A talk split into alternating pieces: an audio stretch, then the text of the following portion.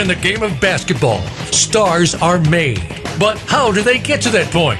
How has the game changed them? And what are they doing today? Welcome to Rebound Radio with your host, Matt Fish of Rebound Magazine. Each week, Matt goes one on one with some of the legends of basketball, finds out their inside story, and uncovers stories you've got to hear to believe.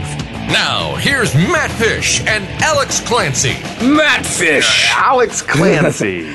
Hi, everybody. Alex Clancy, Matt Fish in studio. It's Rebound Radio on Voice America Radio. 888-346-9144. Call us. Um, say hi.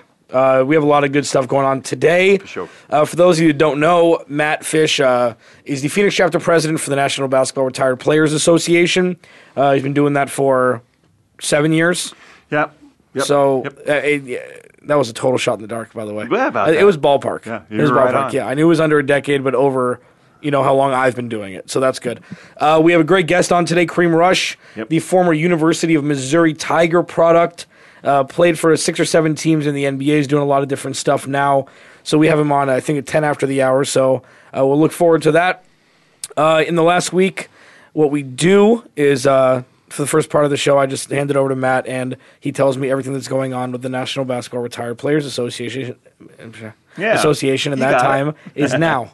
Sometimes ahead. it's harder to say uh, Association. that whole thing, NBRPA, and sometimes that's hard to say. But yeah, 25th year anniversary is this year for the NBRPA. Uh, it was founded in 1992 by Dave DeBusschere, Dave Bing, Archie Clark, Dave Cowens, and Oscar Robertson. So they got together and said, "Hey, man, we should just get a group together just for fraternizing." But it ended up being this great big multi-million dollar company because there was a need. Athletes enjoyed not only fraternizing but also had a lot of difficulties transitioning, you know, from playing days until life after, with financial literacy, with lack of uh, educating themselves while they were in the uh, at the universities. You know, uh, going out there making some uh, mistakes along the way. You know, some of them have, yeah. important. And so uh, these guys uh, do need some assistance, uh, and they are, are offered that through the NBRPA. And uh, and I'll give you a variety. I'll give you one that's a real good one right now because of. Uh, Moses Malone and Daryl Dawkins having heart attacks. They have this heart screening that's going on, and it's traveling uh, around the United States. And most recently was in New York City, and uh, they bring you in and they do a variety of different checkups for us to make sure that uh, our tickers are still ticking.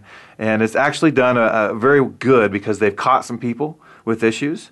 Uh, the players who attend the screenings receive a medical history evaluation, checking for heart disease risk factors. They also have a full echocardiogram, checking for problems with the heart muscles, uh, a carotid ultrasound, checking for the thickness of the carotid, and the blood pressure, and, and they check that, and the resting 12 lead EKG is also what they check. So they do a full once over and they consult with you, and then they talk to your own uh, physician, and they make sure that uh, you're doing the right things so she can live a long, healthy life. I am vying hard to get it here in Phoenix, Arizona. I spoke with Rogowski. Uh, the other day, he is the head guy for the Players Association, and they're looking to fund that, and he's looking for that funding right now. So he says he's trying to scrounge the money up so he can come out here in Phoenix, and we can make sure that our tickers are ticking correctly in the Valley of the Sun. Yep, free of charge. Um, Yep. Just perks of being a former NBA athlete. Um, that's one of many. I mean, this is the one that's the hot topic now. For those of you that haven't listened to the show over the past several months, um, seems like every two weeks or so, the NBRPA is doing something to benefit their former athletes and their members, uh, hoping to grow the membership to kind of get it um, a little bit bigger. Every year it grows. Uh, I mean, I wouldn't say exponentially, but it's getting there. it's getting there, You know, yeah. it's it's snowball. It's a snowball going down a hill right now, and uh, starting to pick up a lot of traction every year. And it's the 25th year anniversary. Uh, go to VoiceAmerica.tv. Check out some video content that Matt and I put up there. Uh, CEO of Voice America, Jeff Spenard, did a couple things too out at Wigwam for Yep. Jerry Colangelo's event a few months back. Um, got a lot of great content on there to bring awareness to the w, to the NBRPA and Mm-hmm. and uh, Rebound Magazine is a publication that Matt puts out quarterly. That should be coming out soon, right? Yeah, right now I'm putting together the All Star. Is the All-Star game, that's right. Yep, yep, for the New Orleans. So I'm really wanting to make sure that I'm giving a chapter update. I'm giving an update of the NBRPA, uh, bringing some opportunities to the players, uh, investment opportunities, you know, and, and so I'm I'm comprising that as we speak. So I'm reaching out to everybody, making sure that it looks as good as I hope it's going to look. It continues to get better and better all the time. So I'm really proud of the product I put Yeah, out if there. you want to if you want to advertise, email Matt Fish at mattfish at reboundmagazine.com. Uh, you can follow him at Rebound Talk on Twitter. Follow him and stalk him that way. You can send him a message that way. Uh, like the Legends of um, the NBA Legends page on Facebook, the NBRPA page on Facebook, um, the Rebound Magazine page on Facebook. Those that's the triumvirate.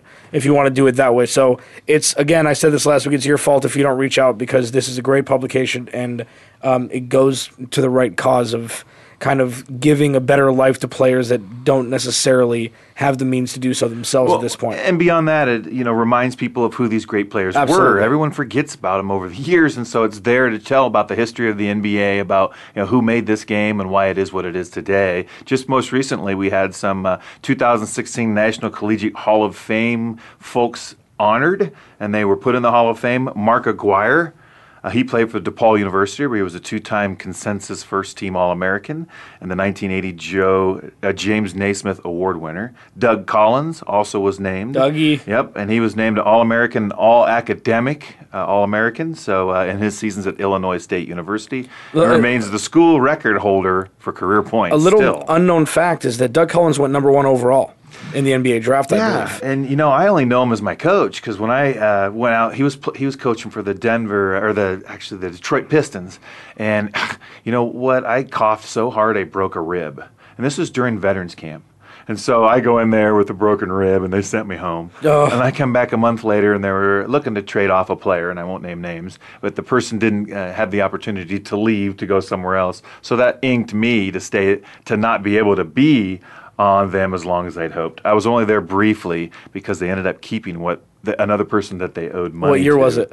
Uh, uh, it was in the nine, mid '90s, probably '95. Okay. All right. I just want to. I just. I mean, that's a. Do you want the name? I, I mean, I want a hint. I don't want just the. Eric Leckner. Oh yeah, I wouldn't have got that. Yeah, you'd have never got that. You're right. But uh, you know, they were looking. He wasn't as maybe mobile, and they were looking. Someone else was looking for somebody who was uh, less mobile. So I thought it'd work out, and it didn't. Uh, that being said, I like Doug Collins. I think he's a great guy. And let me go on to the others that also got uh, honored. Uh, Lionel Simmons, remember that name? Of course. Right. The only player in NCAA history to score more than 3,000 points and a record 1,100 rebounds. He was uh, named Naismith Wood- Wooden AP and NABC College Player of the Year during his time at LaSalle University. Yeah. Jamal Wilkes was Yeah. another one that was honored, and he was a record-setting. He had a record-setting UCLA 88-game win streak and led the team to three Final Four appearances and two national titles. And Dominique Wilkins was also honored. He, he, of course, played for the University of Georgia, where he was named SEC Player of the Year and was the second and third All American team during his seasons there. And a fellow who passed away, Bob Boozer, he played for Kansas State University. He led the Wildcats to the Final Four in 1958 and averaged the second most points per game in the school's history. So, those are some fellas that were just recently honored and inducted into the 2016 National Collegiate Hall of Fame. Um, I'm going to ask you one trivia question, then we're going to get to Kareem Rush, who's on the line with us. I'm ready. Who broke? I, this is, should be an easy one. Who broke the UCLA 88 game um, streak, winning streak, and who was the coach? Who beat them? Hmm. Trying to think who was good back then. I'm going to ask Kareem Rush too. Kareem- You, you have 30. You have 10 Kareem's seconds before. You have 10 seconds. Oh, I'm feeling the pressure now. Uh, had to have been Duke. Uh, Kareem Rush, welcome to the uh, welcome to the program on Rebound Radio. of Alex Clancy, Matt Fish in studio. How are you doing today, man? I'm doing well. How you guys doing? Good. Can you answer the question? So my guess is Digger Phelps of Notre Dame. Yep, that's Ah. correct. I don't. Come on, Fish. You're right. So we got two out of that. three. That's fine. So, anyways, I, I appreciate you answering correctly and making Matt. Anyways, um, th- thank you, thank you very much for joining us on Rebound Radio. Uh, Matt and I have talked in our pre uh, pre show meeting about it. We were, you know, looking up stuff, and I'm being a Laker fan. You know, I, I watched you when you played there. So let's start right now. Do you want to start with high school, or do you want to start before that, Matt? You know what? Since he has brothers who played and an older brother who played, I'd like to learn a little bit about what it was like growing up with Good. those guys. How was it, Growing man? up? Yeah, with those yahoos having an older and a younger, doing your thing, all playing hoops. Uh, I'm sure they mentored you. I'm sure you mentored them. I'm sure you guys beat each other up. How was it? I mean, I, I'm the middle, so I, I got a chance to be beaten up on and actually do some of the beating. Uh, Ah, because my nice. younger brother's five years younger than I am. So, I mean, growing up, uh, it was basically, you know, I, I wanted to be like my older brother. My uh, Jerron was 18 months older than I was. And he's the one that kind of got me started in basketball. I just remember going to the Boys and Girls Club and just kind of wanted to be like him. Uh, but then, you know, fast forward to, you know, his eighth grade year, Jerron is, you know, a phenom. You know, I think from, you know, eighth grade to 11th grade, he was the number one player in the country. You know, so kind of being under that shadow, you know, kind of forced me to kind of really work on my game if I was ever going to, you know, kind of escape being Jerron Rush's little brother, you know, all my life. So it forced me to kind of work hard on my game. Uh, but I'm sure it went the same for Brandon. Uh, you know, having two brothers, you know, like I said, we pretty much rewrit all of the high school records in Kansas City and, and, and are well known as kind of like the first family basketball. So, you know, having to follow us, I'm sure it was a lot of pressure. You know, he went through, a, you know, ups and downs in, in high school, you know, having, you know, having me as a brother. So I was able to, to take care of him, have money when he was in high school. So he didn't have to worry about a lot of things. And as a young kid, you know, you can probably get, you know, a little lost. Um, you know, so he went, ended up going to Mount Zion, getting away from Kansas City, you know, got his head on straight, went to Kansas, won a national championship, end up being, you know, a lottery pick and, and, and doing better than all of us and still, you know, still playing to this day. So, you know, Well- growing up, it was, it was a lot of fun. That had a lot to do with you too. You got to you got to take a little credit for that. Uh, my older brother course. played football, and uh, he he used to call three seconds when we're playing one on one. So he was no help. he, he was he was calling charges and we're playing one on one. And I'm like, dude, you were no help whatsoever. But at the same time, we did You should play a, for the Clippers. well, yeah.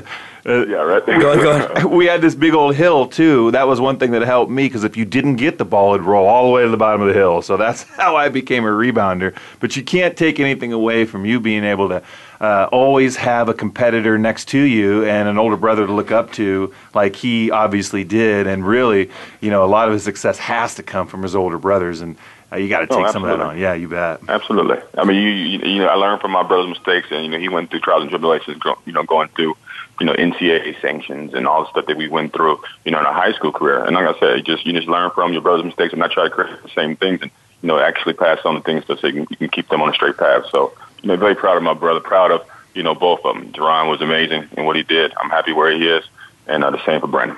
Well, and then he went to you, and then you went to him, and you just kept passing the torch. And it's no uh, surprise that the youngest there is is maybe having the most uh, uh, lucrative and successful career, if you will. But at the same time, you guys did some of the hard work and took your lunch, you know, boxes to work, and he, he just was watching you guys. So And it still goes on. Jerron's son, so it comes full circle. Jerron, my older brother's son, is now a freshman at UNC. So now he's, you know, going down that path and Nice. hopefully, you know, you know, reach his goals. So it's, you know, it, it's continuing. So I'm- I was happy to be the, uh, the forefront. I mean, the forerunners, uh, you know, with, with this family basketball. So no, it, it was great. when did you know you were a lefty? Uh, early. Uh, I, I was an artist growing up, so I was a lefty. You know, you know, from the start. Okay. Uh, you know, my, my mom's lefty too, so uh, we take pride in being the lefties of the family. I was just curious. I play. I only shoot baskets left-handed. I, I do everything else right-handed. And my dad thought there was something wrong with me, so he let me. Ended up being just a lefty instead of moving me over. So I was curious if uh, if you do everything left or if it was just basketball. No, I'm actually backwards. I kick with my right foot and I I bat and swing with my uh, righty. Oh. So I only shoot I only shoot and right lefty. Sheesh. And I'm a lefty, but and music was what I did, so I appreciate the arts. At the same time, I'm dominant left-handed, and I, I can't even use my right hand for anything.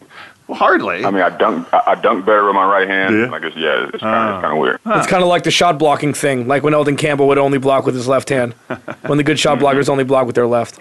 That's good. Okay, so let's get into. So growing up, you guys all played ball, which is great. Uh, your brother, older brother, took the uh, took the reins of the success right away. Uh, when you were getting into high school, have have you always been taller than everybody else, or did you spurt sophomore, junior year, and then your your uh, position changed? Uh, run us through that. No, we were no, we were big. Uh, by the time I was in seventh grade, I was already six four. Oh, wow. And a half. Okay. I've only grown. I've only grown like a half inch uh, to an inch, you know, since then. So we were dunking in seventh grade. So we were, yeah, we were big.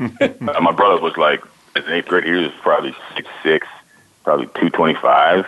Uh, he's a football player, first team All State football player. Drown was like a phenom in all sports. So yeah, growing up in there, you know, practicing against him, Corey Maggette, Yeah. you know, Korleone Young, those guys really kind of, you know, got me ready. Did you have Osgood Schlatters when you were younger? You said that again? Did you have the the Osgood Schlatters with uh, uh, rapid growth Yeah, early? did. I, yeah, terribly. Yeah, I had that terribly. Like uh, from sixth grade to seventh grade. Yeah.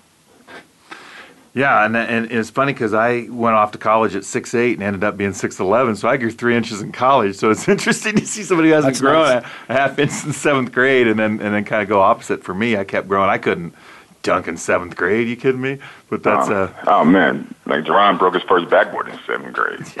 wow. like, he was a monster. wow. And you know that Yeah. you're going to make Like a name for of the high yourself school- I for mean, some of the sure. high school tapes that I had on Jerron. If Jerron wasn't around during YouTube days, people would. I mean, he would have billions of views. I mean, I- I've seen to, to this day. I haven't seen him. I've seen him do stuff in high school that I haven't seen. You know, I, I mean, NBA players be able to do. Wow. Like, it was it was it was unbelievable. Yeah, times have changed a little bit when you don't have the video like we used to. It's all this kind of stories, and now you can throw it up in two seconds and everyone can see it.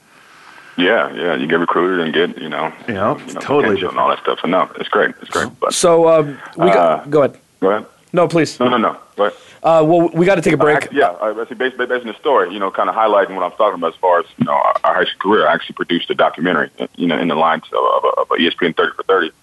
Uh, we actually won a DirecTV competition last year, and um, you know, we produced a full length doc. Uh, it debuted actually April 9th on DirecTV, so it's there if anybody want to check out. It's called Rush Brothers on the Audience Network on DirecTV, and just you know, kind of story of that, you know, our whole high school career.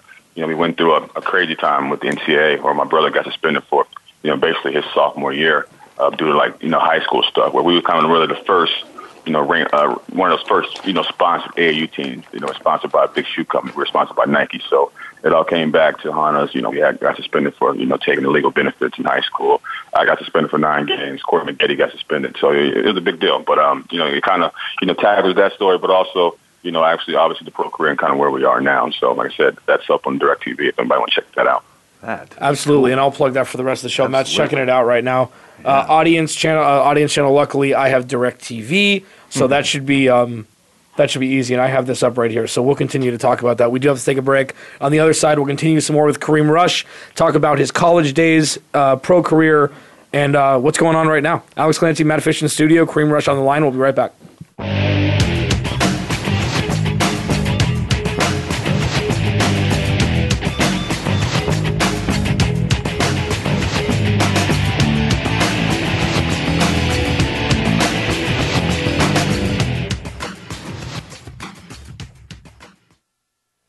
We're making it easier to listen to the Voice America Talk Radio Network live wherever you go on iPhone, Blackberry, or Android. Download it from the Apple iTunes App Store, Blackberry App World, or Android Market. Are you a real sports fan? Get ready to talk football and anything else sports with Kwame Lassiter, formerly with the Arizona Cardinals, San Diego Chargers, and St. Louis Rams. Kwame's got the experience, so he's prepared to talk sports with you every week on Kwame Lassiter's Sports Talk. It's on the Voice America Sports Network every Monday, Tuesday, Thursday, and Friday at 9 a.m. Pacific Time, 12 noon Eastern Time. Get ready for an unpredictable, fun, and sometimes sarcastic look at the world of sports. That's Kwame Lassiter's Sports Talk on the Voice America Sports Network. Check your feelings at the door and enter the man cave. Don't let the name fool you because we're here for anybody that wants to talk and listen in. Host JD Harris and friends are here to lead the forum from the fans, former players, owners, execs, and coaches. While inside the man cave, you do whatever you like. We won't judge. We'll even go beyond sports to talk technology, current events, and entertainment. Tune in every Wednesday at 3 p.m. Pacific Time, 6 p.m. Eastern Time on the Voice America Sports Channel. The future of online TV is here. View exclusive content from your favorite talk radio hosts and new programs that you can't see anywhere else. Visit VoiceAmerica.tv today.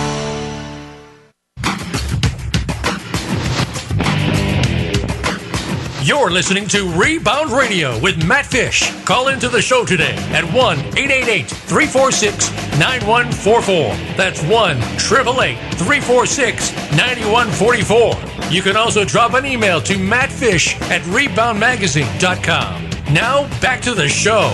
Welcome back, Alex Clancy, Matt Fish in studio, former NBA player Kareem Rush on the line, doing a lot more stuff now. We talked before um, before the break. He brought up about a documentary that he did with Directv, won a Directv competition. What was the name again of it, um, Kareem? Uh, Rush Brothers. Rush Brothers. I mean, I like it, and I'm I'm gonna go home and watch it. Like not just because we're talking and people are listening. Like I'm curious. I was actually trying to figure out if I wanted to rent a movie or not tonight, and this is way more interesting than what I was gonna do. Um, so absolutely. So we got through high school. Um, we're gonna get to the college stuff. We talked about a little stuff off air that I want to bring to everybody's attention. when you were getting, you know, sophomore, junior year, maybe even freshman, who was looking at you, and why did you choose Missouri?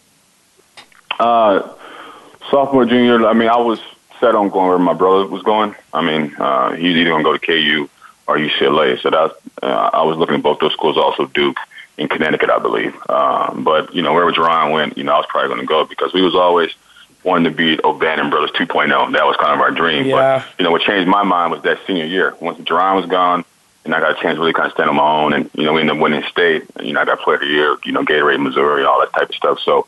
You know, let me know that I can kind of do it on my own. You know, so you know when it came to choosing college, like okay, I'm just going to do something different. You know, uh, Quin Snyder came in there was a young coach, mm-hmm. really kind of made me a priority. Uh, ended up being his first recruit, and uh, you know the rest is history. You know, I always wanted to stay home because my brother dealt with a lot of, you know, uh, you know, homesickness. You know, he's at UCLA, so I didn't want to deal with that. I was even more of a mama's boy, so I wasn't trying to go too far at all. So going down to homeschool was the perfect thing for me. You know, like I say, he made me a priority and, and let me uh, and let me shine. So it's a great choice. And you, you mentioned uh, Duke was in the running, and then you said Quin Snyder. He was played at Duke, so there's a little tie in there. Yep. Yeah. yeah. I mean, Quin's yeah. a great guy. I'm sure. happy to see where he is. You know, extremely smart guy. We actually share the same birthday, so it was oh, fate really? that we ended up, you know, kind of being together. Well, that's great. I, I, I know that uh, do, going off and doing your own thing makes sense to me too, especially when you had the chance to do it for one year in high school and then you were so successful. So then it just has to bode. You know, like I, I got to go out and just see what's what's going down. And you went off and did what you did at the next, you know, at the college level and uh, was very successful there. Um, did you want to circle back and, and talk about what we did off air? I'd like to before we go oh, on. It's not. We're, we're, still in the we're still in the college realm, so it's it. This is okay. pertinent for right now. Okay, okay so. Uh,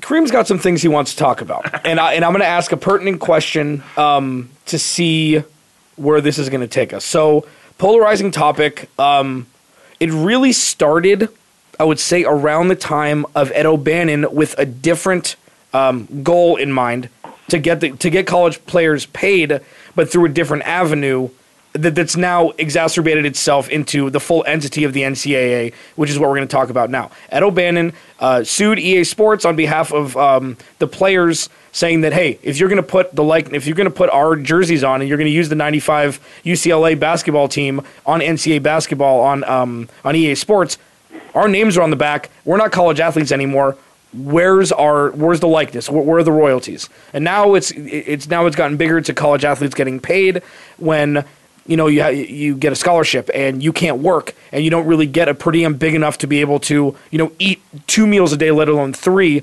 Um, Kareem, uh, it's your turn. Go ahead. Yeah, I mean, like, the, uh, well, my stint in NCAA, I think it's the biggest crooked system, you know, going that's, that's happening in plain sight.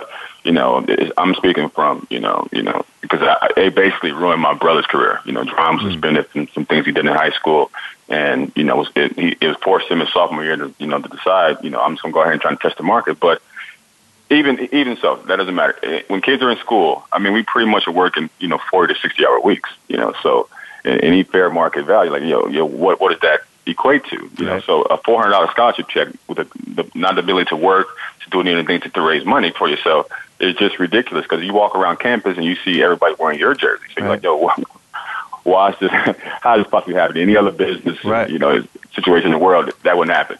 You know, so not to say these kids got to be making millions of dollars because, you know, sports are, you know, different revenues in, in different sports, but, you know, there should be an hour, uh, hour salary if you want to, you, want to do it that way based on, you know, putting four out, even 40 hour work weeks. These guys are, put, these kids are putting in a lot to work to, you know, student athletes is, is not an easy deal. Um, so with the NCAA making billions of dollars as a, you know, a nonprofit, you know, it just it's actually laughable. So, you know, my goal is eventually, you know, when I'm able to, is, is actually do a you know full expose, you know, kind of exposing them because it needs to happen. You know, it, it, it's such a huge, daunting task. I understand that, but I think it needs to. I mean, somebody needs to put pressure on CA mm-hmm. to work something out for these kids. All right, whether that be you know letting these kids you know, do a revenue share on their likeness because right. some of these kids never become, you know, stars in the NBA, but can actually maximize their earning potential only in college. You know, take for one, you know, Johnny Manziel. He would have been he would have made millions of dollars on you know at A and M, but you know, now he's out the league. Huh. So okay, I, I, I, hear you, and I, and I don't necessarily disagree. Uh, the first um, order of bit well, my first order of business because we're here right now is uh, how do you pay the right guard of so let's say Texas A&M. Let's take the Johnny Manziel example. How do you pay the right Mm-hmm. guard of Texas A&M that that watched Johnny Manziel's keister all year and made him gave him the avail- uh, the ability to I don't know make his job easier when nobody knows his name, his jersey's not getting sold, and say Johnny Manziel makes all this money off the likeness, but it's predicated upon so many different people. How do you make it fair? Because all these kids are, you know, I mean, they're all 21 and under. So how do you make it fair for everybody? Eh, I mean, everybody's getting something, and I understand that portion. But I mean, they're all stars, so I mean, you got to understand. Like, as an NBA player, I mean, if I was on Kobe's team, I wouldn't be like I, I know I'm part of the game too. It's a five on five, but I know I'm not going to make as much as Kobe. I know I'm not going to have the same endorsements, but at least I know I'm getting compensated for what I put in. I'm making something. You know, I'm not making 400 bucks, but you know, I'm making something that you know lets me know that you know I'm I'm a, I'm a student athlete. I'm putting in the work, but like I said, it's not going to be the same. You know, you're to have stars. You're to have people people who are not stars. It's just kind of the way it is. And then, I mean, I know there are hurdles, but you know, something has to be better than what it is. The current system. And, you and- and- and my experience was at UNC Wilmington, so it was a mid-major D1. It wasn't quite as high-powered as yours, so we pretty much just got our degree. But at the same time, there was some that got Pell Grants or running around with, with money in their pockets, and I came from a family that, you know, uh, I guess made enough money where I didn't, you know, warrant to get Pell Grants. And so to me, I was walking around poor as could be, you know, and, and I, I guess I had a place to lay my head, and there was three squares a day. But at the same time, I, I have to say, I would have liked to have seen a, a few bucks my way and how you figure out what goes to who. Like you said, some of the stars, maybe a little more goes there. I don't know if it's an equal shake for everyone else. I don't know, but I do think something needs to change. And I like the way you're going with it. And I'd love to be a um, part of that I mean, think about the. NBA. I mean, you Yeah. got playoff bonuses, so they pool all that money in, into you know one pot, Right. and then they get shared at, at the end. So, Right. okay, say the football team. Well, we, I mean, I'm sure Jim and wouldn't have been upset if they pulled all the all the jersey sales. He wouldn't even known that exact number, but I'm sure that number is a lot. So if they pulled all that. I mean, all those players would, would have benefited from it. So it can also be you know equal share for every member of the team. It doesn't have to be set up that way. Yeah, I mean, uh, we're, we're talking to Kareem Rush. Uh, pretty poignant topic. Alex Clancy, Matt Fish in studio. Um, 888-346-9144. So, okay, so that happened in college. Did you understand the magnitude of what was going on when it was happening? Like that there was a bigger picture? Because, I mean, No idea. okay. No idea. 17. I'm like, okay, this is. I mean, it, it really sunk in when you know uh, my coach came and said, "Kareem, you suspended for nine games." I was like, wow. You know, at, at 17 or 18, not knowing thinking you did anything wrong when you you handed money because you were you know an inner city kid didn't have any money. Your coach just wanted to make sure you had some money on the weekend. To now being suspended, saying they, that your coach was paying you to play.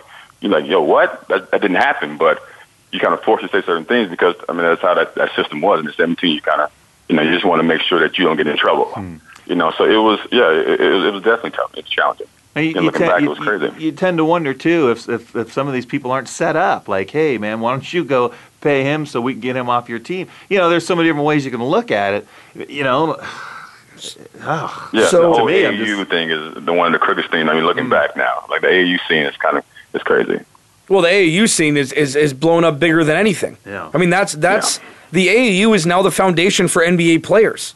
So I mean, it, I'm sure it was a very uh, maybe it wasn't different. Maybe it was just a smaller entity because you said you were the first sponsored AAU team. Is that correct?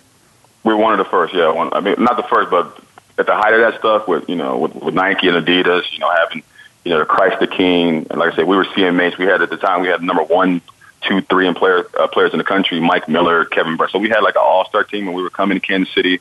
We wasn't. I mean, all these guys wasn't hometown guys. So Right. would fly in guys from around the country, practice for a couple of days, and then all fly out to play different terms around the country. So it was a super team, you know, but high school kids, you know. So that's basically what it was, and, and that money came from somewhere, either through the sponsors who, you know, wanted to push these kids to certain universities, or you know, from these big shoe companies were just waiting to kind of pick, pick these kids once they, you know, you know, left the college ranks. Did it feel like a job then? No, I mean then you just played, and you were excited about going out there and playing five games a day.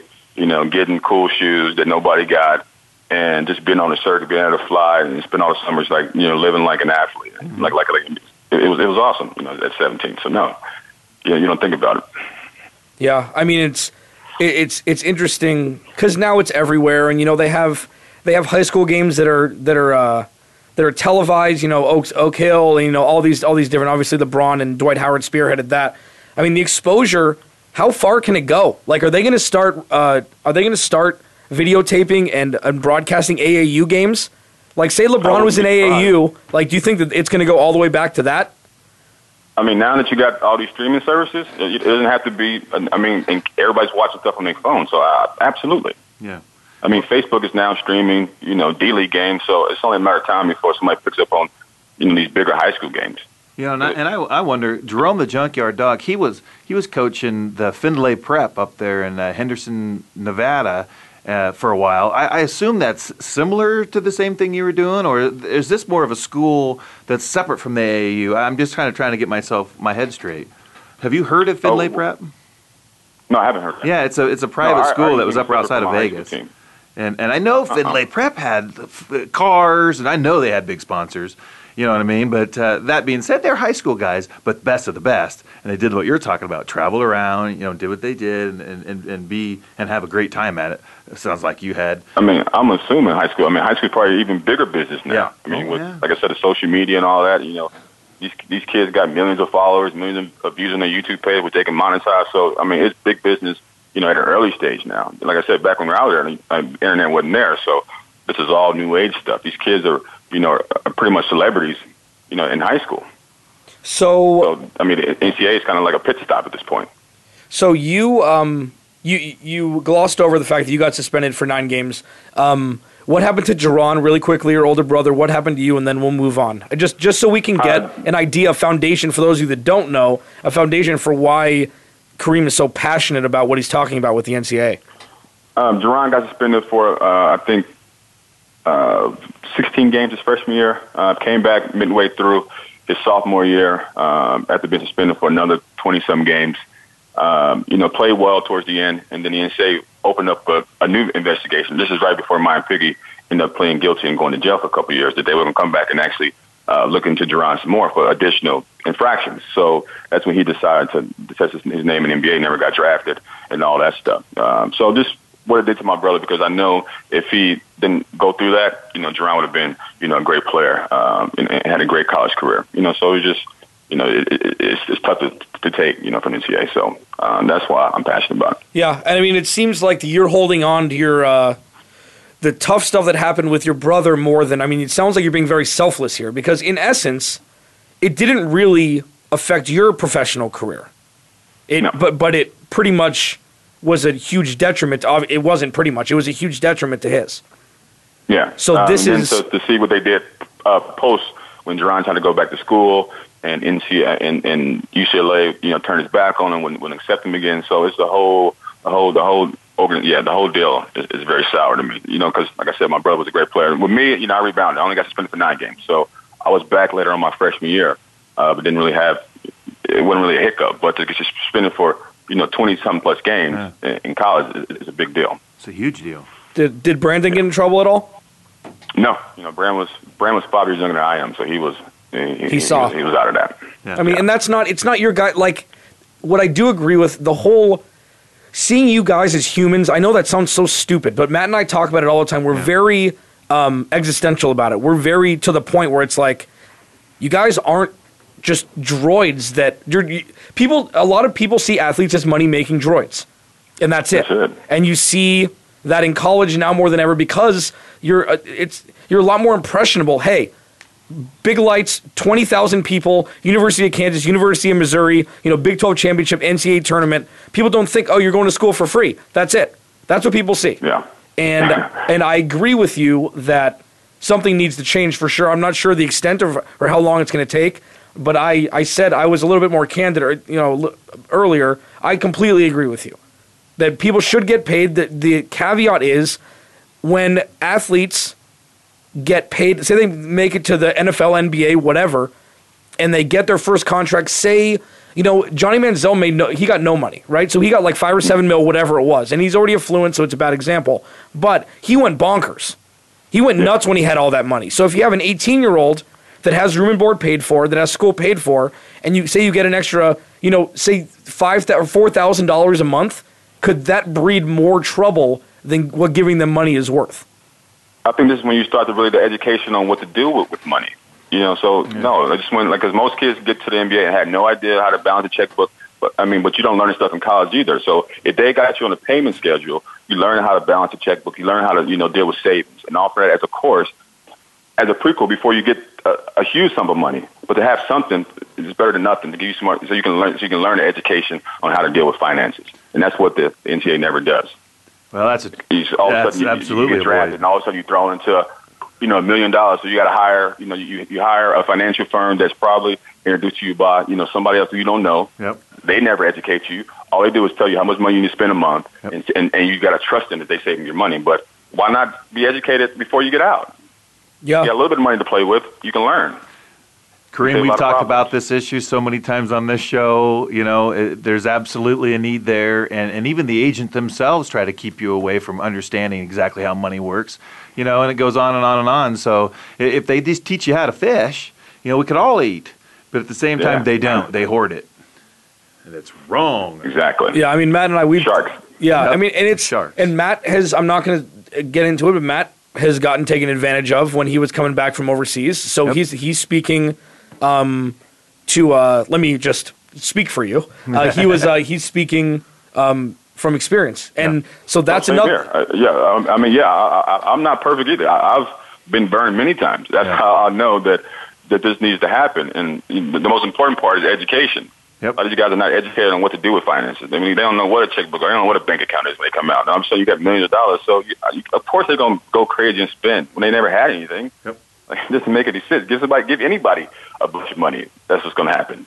Uh, I wish we didn't Like have to do this. Uh, we got to go to break. Uh, can you hang for another segment? Yeah, yeah, yeah. Awesome. Alex Clancy, Matt Fish in studio. Kareem Rush. We're just getting started. We'll be right back.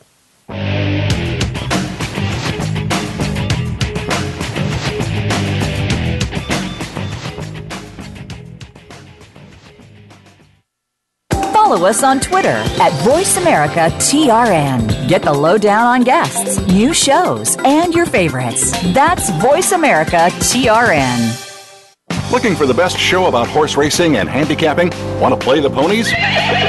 Join us every week for Winning Ponies with John Englehart, racing's regular guy, where you'll go inside and behind the scenes with the top jockeys, trainers, agents, and handicappers in the world of horse racing. This show is the perfect complement to the Winning Ponies handicapping website. Listen for top plays for the weekend and the spot play of the week and win prizes just for calling in.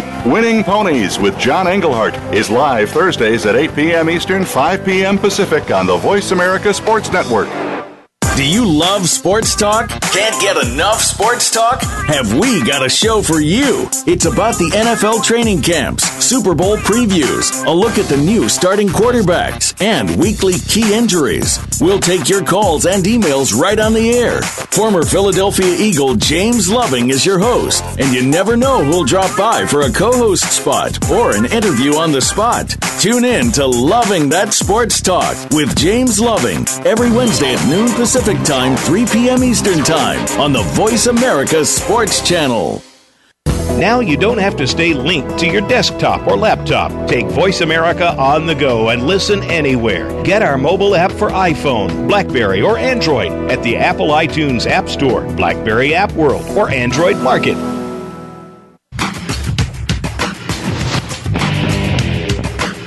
You're listening to Rebound Radio with Matt Fish. Call into the show today at 1 888 346 9144. That's 1 888 346 9144. You can also drop an email to mattfish at reboundmagazine.com. Now, back to the show. Welcome back. Final segment. Uh, this has probably been. Well, he's on. He's he's here still, so we'll say this has been the best show that we've had so far. I did think so. Um, we have Kareem Rush on. Um, I appreciate your candid nature and obviously the passion that you have uh, is is palpable, and it's a good thing because a lot of times people will just bitch and moan and you know say it to their friends and not actually put a step forward and actually try to make a change. And if for those of you that weren't listening last segment, um, we're talking about paying college athletes. And Kareem and his older brother JaRon both got suspended. Uh, JaRon for a much more substantial time than Kareem uh, for taking money from a youth coach when they had no money because they weren't getting any money in college from scholarships. They weren't able to work. So now we're talking about what what's the next step and financial. And it, it, Kareem said before the break, financial literacy is interesting that we, that we'll talk about is what do we do with all this money once we get it? Wh- What do we do to not get in trouble? Who do we trust with all the money that we've just obtained? Not everybody's Michael Carter Williams, who took, I think, 80% of his salary and put it in a trust for himself for five or seven years down the road. Not everybody's Rob Gronkowski, who has, still hasn't spent one cent of his salary in the NFL. He's living off endorsements alone. That's two guys out of the world of, of athletes that are happening right now. So, Kareem, financial advising, who can who who would you trust if you were back in that spot right now, or even right now? Who I would mean- you trust? I mean, that's utilizing former players. I mean, if you grow up watching, like you said, who've been through it. Um, obviously, you know, NBA guys, the NBPA, I mean, retired players, that'd be ideal. Yep. Just, you know, like I said, just going to these kids early on and establishing that trust that, you know, like I said, once they once they get drafted in the NBA, they got so many people coming after them, they don't know what to do. So they, they, they, they trust their agent, they trust whoever their handlers are. But like I said, if you do, if you hit them in college early and get them knowledge how to make proper investments, uh, what it looks like if you end up you know five years with what a million dollars looks like. I mean, the education is key. I didn't have it, and I made my mistakes coming out, and I know now, you know, at you know now at 36, you know, just the knowledge that uh, these mistakes are easily avoidable. And these guys, you would never. It should be no no guy like ESPN 30 for 30 for Brokes, Antoine Walker's. These guys losing hundreds of millions of dollars. Yeah. It, it just shouldn't happen. Yeah, and I agree. And I've been working on a variety of different uh, financial literacy programs too.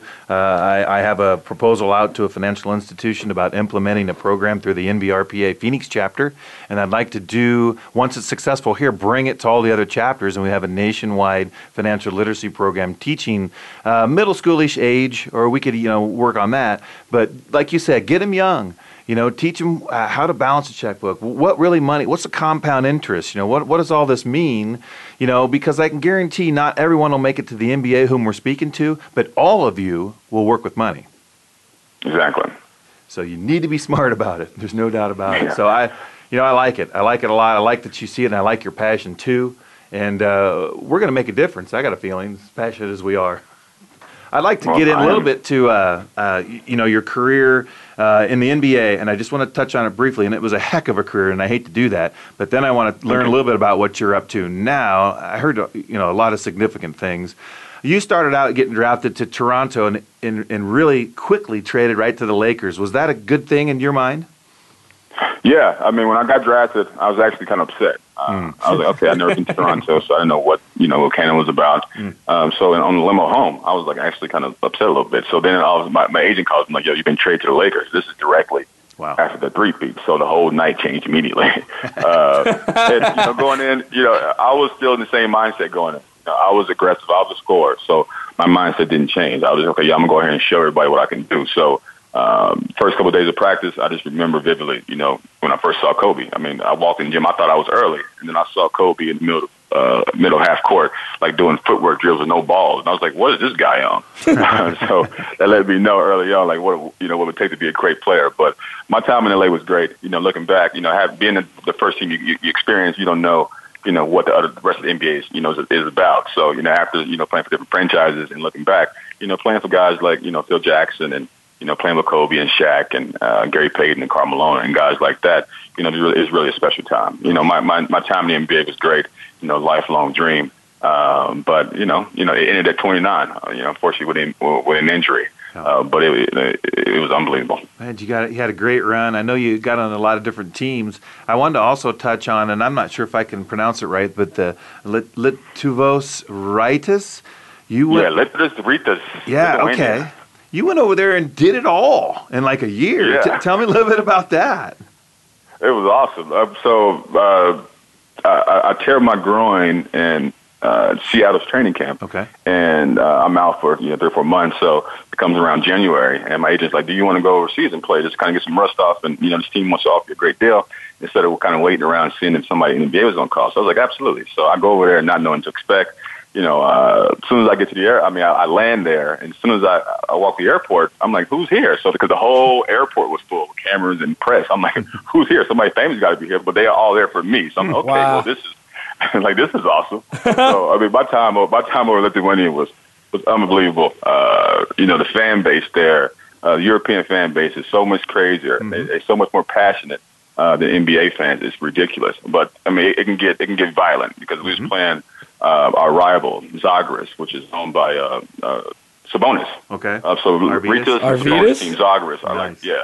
Yeah, so they're the two big rivals in Lithuania, and Lithuania is a completely basketball country. So I play with a lot of those uh, Lit- Lit- Lithuanian uh, national team members now uh, on on the current team Okay. uh, I played against them. So uh, we were beating Zalgiris by 20 points on their home court, and it was like three or four minutes left in the game, and they start throwing full bo- beer cans at the court. So we had a hot, and over in Europe they got those big shields on the bench. So just for times like that, because they're known for throwing stuff. So uh, they had to escort all the fans out of there, and we had to be escorted with a police escort in an unmarked van outside out the city because the whole entire uh, fan base was, was outside waiting for us.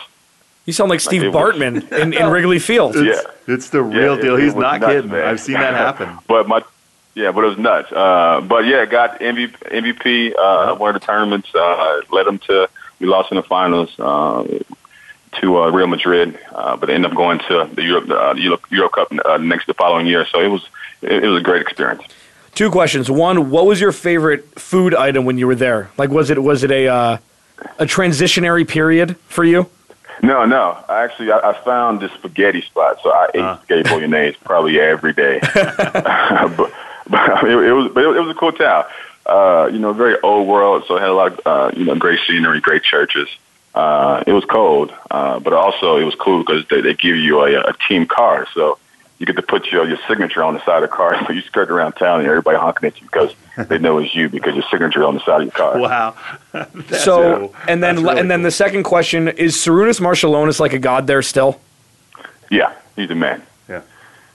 Oh, he's yeah, a I mean him and, and Sabonis are Yeah. Are, are pretty large. Yeah. And then uh, it, was- it was another it was another guy from uh, who's from Lithuania that I can't I can't think of his name. I, mean, no. I think Jonas Valanciunas is from Lithuania. yeah, yeah. Um, but yeah, and I was just other guy curious who's, uh, because plays for the Knicks too, uh, Kuzminskas. Yep. Okay. Yeah. Yeah, yeah, yeah. Yeah. Yep, yep. I, I, and then you know. uh, Linas Kleiza, okay. Yeah. boy Linas from Mizzou. Yep, there's another one. Uh, when I was over in China, we were allowed a couple foreigners, and our point guard was from Lithuania. His name was Darius Sertaustas, and he was uh, our coach was from Lithuania as well. So uh, Lithuania, although it's a small country, you said it best. They're just all about basketball. Oh, their basketball per capita NBA is ridiculous. Yeah. they got they got some good players there, and that's all. I mean, that's all they do. Uh, so, nah, but, but like I said, a great time over in Lithuania. I, I will go back for sure. you better. You got to go back. spaghetti bolognese in Lithuania. That's the best. That's what I'm taking away from this interview. That's fantastic. And, beef. and get some beef. Yeah.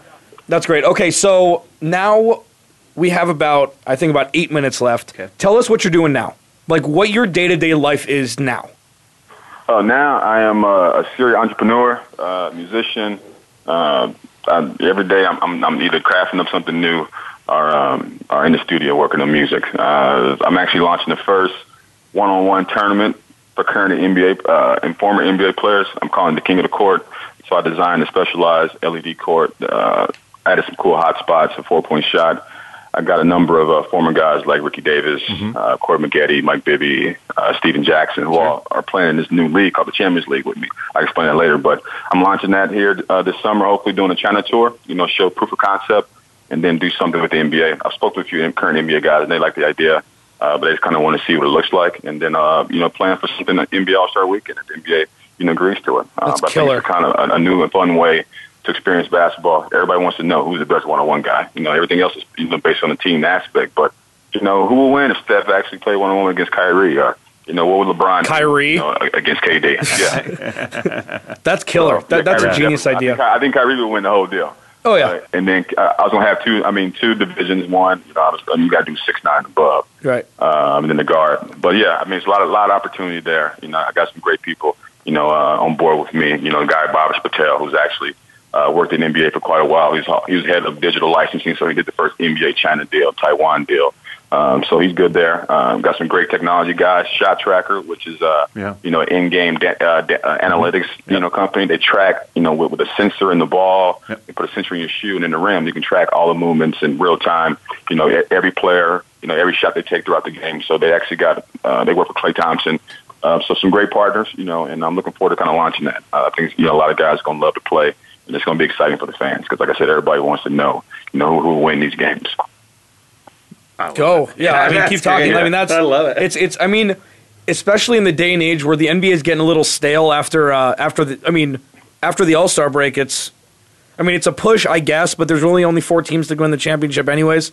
So to get the All Star game to actually have a little bit of pulse, more than just hoping that you know, I, uh, whatever. Uh, uh, what what the hell's your name? The uh, Becky Hammon makes a half court shot for the Spurs team. Yeah, yeah, yeah. Uh, you know, it's like talents, yeah, forget that. No, Yeah, the top I mean- eight guys one on one. Yeah. you know, it, it, it can be younger guys. I mean, we can start with the rookies and sophomores to have it be a Saturday night thing, but a one on one are actually just rely on the fans to vote. Yeah. You know, they have the fans vote who they want to see, and uh, like I said, I think of guys that play, and then it kind of you know, leads into doing kind of a summer tour where you know, because like I said, the NBA's made twenty four billion dollars off these guys' backs. But the, I mean, the summertime is kind of idle, so why not get these guys an opportunity to, to make some more money in a whole other format? Because the betting aspect to this, you know, you know, I mean, people who bet on, on, on these games, on these one on one games. Yeah, and then, like I said, we, we stream it live, and you know, the revenue there. We, we give guys a rev share deal. Mm. You know, so giving guys an opportunity to really maximize their potential, and you know, year round long. You know, because the NBA, you know, it has that idle season, and this would be a perfect summertime deal, one on one tournament. Uh, then do who's the best duo in the league, and then the third one would be what NBA, what city produces the best NBA talent. So it'd be Miami versus Seattle, Yeah. or LA versus Miami, because guys really, you know, really get up for that. I'm hoping that you uh, said Seattle you slipped because you know something that we don't know about a franchise going back there because it needs to be there. Anyways, um, Yeah, I, I I I love the idea, um, and if I mean if you get a little charity in, into it, the NBA would love it. Yeah, yeah. I mean, with with the current guys, I mean, with the former guys, it's going to be a million dollar purse because just to start. I like but it. for current guys, a million dollars, I mean, it's a lot of money, but it, it'll go towards charity. Uh, so you know, either partner up with you know like a company like Facebook to maybe build kind of a custom you know arena on Facebook headquarters, so we can have all those charities kind of come through there and tour Facebook. And they'll love that. Uh, and then you know, stream it on live on Facebook Live, and you know, let guys kind of have you know have at it. Kareem Rush, thank you so much. Thank you so much for joining us. Please check out Rush Brothers uh, on Audience Channel on DirecTV. Story of JaRon Rush, uh, high, number one high school basketball player, Kareem's older brother, and how Kareem and Brandon are bound by each other's successes and failures on and off the court. Thank you so much for joining us. Uh, I really appreciate it. Hopefully, in the next month or so, we can have you back on and we can um, catch up a little bit. Absolutely, man. Thanks for having me on, guys. Thanks, Kareem. All right. That's great. Yeah, it was awesome. Yeah. And I mean, here's the thing: is we've had we've had plenty of guys on here, Yeah. and everybody's passionate in their own right. Sure. I could see his teeth through the microphone. Well, you know, and I You love know, the, and that's- yeah, he's the he's an entrepreneurial at heart. You can just tell he's Yeah. so entrepreneurial. Yeah. and he's got some great ideas. Yeah. he just threw out some wonderful ideas in all a matter of like a minute and a half. I bet he was walking around the whole time on the phone because when I get intense, when I get heated, Yeah. I walk around. Uh-huh. You know, that wasn't a sitting down, let's relax conversation. that was because I mean, that's Yeah, that's, that's what you want. This is what good. if Ed O'Bannon and the and the guys are ever the former the guys the former um, players that want to. Uh, upheave and, and, and, and overcome the big bad NCAA. Yeah. You need guys like Kareem Rush Oh, that man. that will stick their neck and be like, "This is what happened. This is why I'm pissed off about it, and this is what I want done." And this is what I'm going to do beyond what I want done. He's stepping up and doing these yeah. things. And so- the one-on-one thing. I mean, this is I this is what this is what this show is about. This that is the quintessential reason why this show is in existence right now. Because we learned from um, inner city kid, six four in seventh grade. His brother, he was dunking in eighth grade. He grew a half an inch after he was thirteen. Went to college. Brother gets suspended because he took money from a, from a, a youth coach that he's known forever. Right. Kareem has got suspended nine games. He got the light one. Mm-hmm. JaRon didn't play in the NBA more than just a second. Kareem played for eight or nine years. Yep. And now he's the entrepreneurship of trying to do this one on one basketball thing with former NBA players. and the youngest one learned from their mistakes. And Brandon Rush is still and playing. he's just still playing. He's, he's playing fantastically too. So, yeah, man. Thank you to Kareem Rush. thanks, Thank Kareem. you to Matt Fish, NBRPA Rebound Magazine, Alex Clancy, Matt Fish in studio. We will see you guys next week on Rebound Radio.